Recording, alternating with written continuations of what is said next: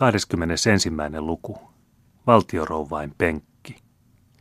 Menetkö tänään kirkkoon, rakas ystäväni? kysyi rouva Larsson mitä viattomimmin katseen ukoltaan pyhäaamuna, sitten kun hän koko yönä ei ollut saanut unta silmiinsä ajatellessaan uutta salaperäistä valtioneuvoksettaren arvoaan.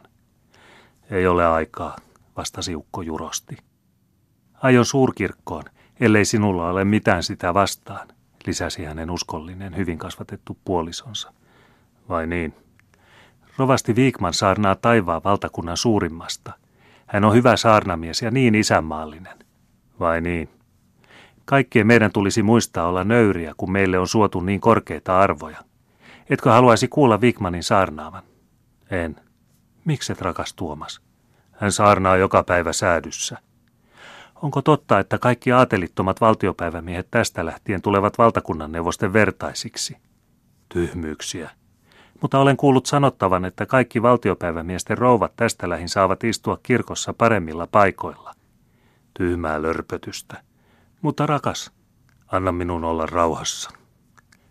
Hyvä puoliso tiesi, mitä tämä merkitsi. Hän ei uskaltanut hiskua enää sanaakaan siitä tärkeästä salaisuudesta, joka oli hänen sydämellään, vaikka se kaikin mokomin pyrki esiin. Suuressa huolessaan hän päätti vieläkin kuulustella muiden rouvain neuvoa, pukeusi korempaan päällysnuttuunsa ja meni rouva Zebaltin luo. Täällä olivat jo rouvat Sundblad ja Hegström uudessa neuvottelussa puhemiehen rouvan kanssa. Kävi selville, etteivät he yhtä vähän kuin Rova Larssonkaan olleet voineet olla puhumatta suuresta salaisuudestaan miehilleen, vaan he olivat kumpikin säikähtyneet heidän vastaväitteistään niin, että vaikenivat, ennen kuin vielä olivat kerenneet ilmoittaa asian koko laadun ja tärkeyden. Kaikki kolme odottivat siis ratkaisevaa päätöstä puhemiehen rouvan viisailta huulilta. Minä puolestani, virkkoi pormestari Zebalti rouva hyvin tärkeänä, minä puolestani olen päättänyt obstruerata miestäni agreablilla surpriisillä. Hän on niin modifierattu, että hän mahdollisesti pelkästä modestiasta on sederaava sen estimeen, jonka säädyt suvaitsevat pretendeerata hänelle ja meille. Minä proponeeraan, että me possideeraamme situaationimme, niin kuin jo on sanottu. Ei itsemme vuoksi, Jumala varjelkoon, vaan sovreerataksemme vapauden ja isänmaan. Tietysti, yhtyivät siihen Rovat Sundblad ja Hekström. Sen teemme sovreerataksemme vapautta. Larssonin rouva oli ääneti. Hänen suunsa oli tukittu ennen kuin hän oli ehtinyt sen avatakkaan.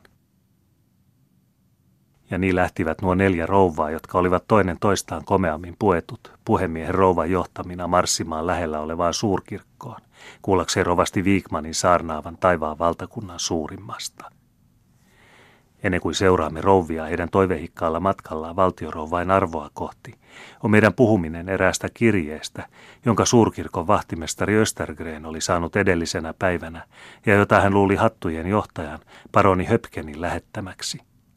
Tässä kirjeessä, tai käskyssä, jommoisena hän sitä piti, ilmoitettiin vahtimestarille – että eräät porvarissäätyyn kuuluvat rouvat aikoivat häpeämättömyydessään ensi puolipäivä saarnan aikana tunkeutua valtioneuvoksetarten penkkiin, jonka vuoksi hänen, Östergrenin, tulisi ryhtyä tarpeellisiin toimenpiteisiin sellaisen röyhkeyden estämiseksi. Saadakseen varmuutta siitä, että aatelittomain säätyjen rohkeus todellakin oli niin suuri, neuvottiin häntä aluksi jättämään penkin ovi auki, että nähtäisiin, ketä olivat ne, jotka tällä tavoin aikoivat rikkoa lakia ja säädyllisyyttä vastaan. Enempää ei tarvittu. Vahtimestari Östergren oli joutunut nykyiseen ammattiinsa tosin kunniakkaasta, mutta vähemmän vapaasta kamaripalvelijan toimesta valtakunnan suurimman ylimyksen, kreivi Axel Fersenin luota – Tämä kirkonpalvelija ei siis ollut ainoastaan hattu kiireestä kantapäähän asti, vaan myöskin niin paljon kuin suinkin mahdollista ylimysmielinen, joka vihasi kaikkia aatelittomia enemmän kuin syntiä, varsinkin jos nuo roistot, niin kuin hänen oli tapana sanoa, olivat niin hävyttömiä, että kuuluivat myssyjen puolueeseen. Avistamatta sitä vaaraa, joka heitä uhkasi, saapuivat rouvat suurkirkkoon, astuen rohkeasti sisään pyhän yrjänän ynä lohikäärmeen alitse – Jumalan palvelus ei vielä ollut alkanut, mutta kuitenkin oli kirkko jo täynnä kuulijoita, jotka olivat tulleet saapuville saadakseen kuulla valtiopäivämiehen saarnaavan. Niin kuin tavallista on näin Jumalan palvelusta odotettaessa, olivat seurakunnan ajatukset tällä hetkellä varsin maallista laatua. Useimmat kuluttivat aikaansa töllistelemällä sisään tulevia ja tekemällä huomautuksia siitä tai siitä, joka tahtoi tunkeutua jo ennestään täyteen penkkiin, tai toisista, jotka eivät antaneet sijaa, vaikka penkki oli vain puolillaan. Tätä nykyään on Tukholmassa tapana, että melkein kaikki istumapaikat on ennakolta tilattu erityistä penkkimaksua vastaan, ja vasta kun saarnavirsi alkaa, avaa vartija osan penkkejä, joiden omistajat eivät ajoissa ole saapuneet. Tämän kertomuksen aikana oli semmoisia penkkejä varattu ainoastaan aatelille ja valtion korkeammille virkamiehille sekä valtiosäädyille. Kuninkaan lehterin alla, alttariin päin seisoessa oikealla kädellä, olivat neuvoskunnan jäsenten ja heidän perheidensä penkit. Sen jälkeen oli muilla ylhäisemmillä henkilöillä ja vihdoin säädyillä tarkoin määrätyt paikkansa kullakin. Yhtä suurta huomiota herättäen kuin muutkin lähenivät rouvat puhemiehen rouvan johtamina porvariston tavallisia penkkejä, mutta menivät kaikkien, myöskin pormestarien Zebaltin, Sundbladin ja Hekströmin, suureksi kummastukseksi ohi – ja tunkeutuivat arvostaan ylpeilleen pitkin väentäyttämiä käytäviä yhä eteenpäin, kunnes vihdoin pääsivät valtioneuvoskunnan jäsenten rouvain penkkiin. Pari kreivitärtä istui siellä jo kaikessa komeudessaan, mutta kun ovi huomattiin olevan lukitsematta, tarttui pormestari rouva Zebalt rivakasti ripaan, avasi oven ja astui arvelematta sisään. Muut seurasivat häntä itsekin hämmästyneenä rohkeudestaan, mutta järkähtämättömästi päättäneenä uskaltaa kaikki vapauden puolesta. Kuvaillakseen penkissä jo istuvien armojen kasvonilmeitä ja muidenkin kirkossa olijain, tämän Tukholman ja suurkirkon historiassa ennenkuulumattoman omavaltaisuuden aiheuttamaa hämmästystä, tarvittaisiin ainakin Hogartin sivellin. Lähinnä olevat katsojat uskoivat tuskin silmiään ja edempänä istuivat nousivat seisomaan penkeissään. Jos apina olisi ilmestynyt kuninkaan lehterille, ei se olisi saanut aikaan suurempaa kirkkorauhan häiriötä. Ei hyvät ystävät, menkäämme ulos, rukoili Siivo Rouva Larsson peloissaan ja hämillään tästä heidän herättämästään huomiosta. Me istumme missä istumme, vastasi puhemiehen rouva häikäilemättä. Tuskin hän oli sen sanonut, kun vahtimestari Östergren ilmaantui synkkänä ja tuimana kuin pyhän yrjänä lohikäärme penkin ovelle.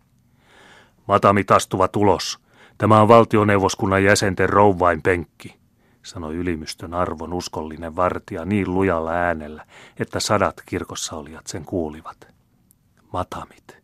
Se sattui puhemiehen rouvan korvaan kuin hävyttömin solvaus. Mutta rouvat tekeytyivät kuuroiksi eivätkä olleet tietävinäänkään. Matamit astuvat ulos, uudisti vahtimestari uhkaavasti. Puhemiehen rouva katsahti taaksensa. Porvaristo istui liian kaukana voidakseen tulla apuun, mutta kuitenkaan hän ei tahtonut luopua oikeuksistaan, varsinkaan kun kaikki voi olla vain erehdystä. Minä olen pormestari Zebaltin rouva, vastasi hän siinä varmassa vakaumuksessa, että joskin tässä tapahtuisi jotakin hänen tovereilleen, hän ainakin saisi istua koskemattomana. Se ei liikuta minua. Minä sanon, että matamit astuvat ulos, toisti vielä kerran jäykkä palvelija – ja kun ei tämä kolmaskaan käsky näyttänyt vaikuttavan sen enempää kuin edellisetkään, tarttui hän kursailematta vastaan karustelevia rouvia käsipuoleen ja talutti heidät toisen toisensa jälkeen ulos penkistä. Muut heistä tottelivat kuin pelästyneet karitsat, mutta puhemiehen rouva pani vastaan. Tiedättekö hävytön mies, että mieheni on porvarissäädyn puhemies, ja että minä olen piispa Forseniuksen inventeeraama, ja että valtiosäädyt panettavat teidät ruusukamariin, huusi hän vimmoissaan ja minä panen Matami jalkapuuhun, jos hän seisoo tässä kirkkorauhaa häiritsemässä. Tahtooko hän mennä tiehensä ja pitää turpansa kiinni? Rouvat hiipivät harmista ja häpeästä tulipunaisina ulos kirkosta. Rouva Sebalt Parka jos Tukholman suurkirkon seurakunta olisi voinut tietää sydämesi tunteet yhtä hyvin kuin se näki äärettömän tappiosi, minkä suunnattoman lankeemuksen se olisikaan huomannut tapahtuneen sinun suistuessasi kunnian korkeimmalta kukkulalta nöyryytyksen syvimpään laaksoon.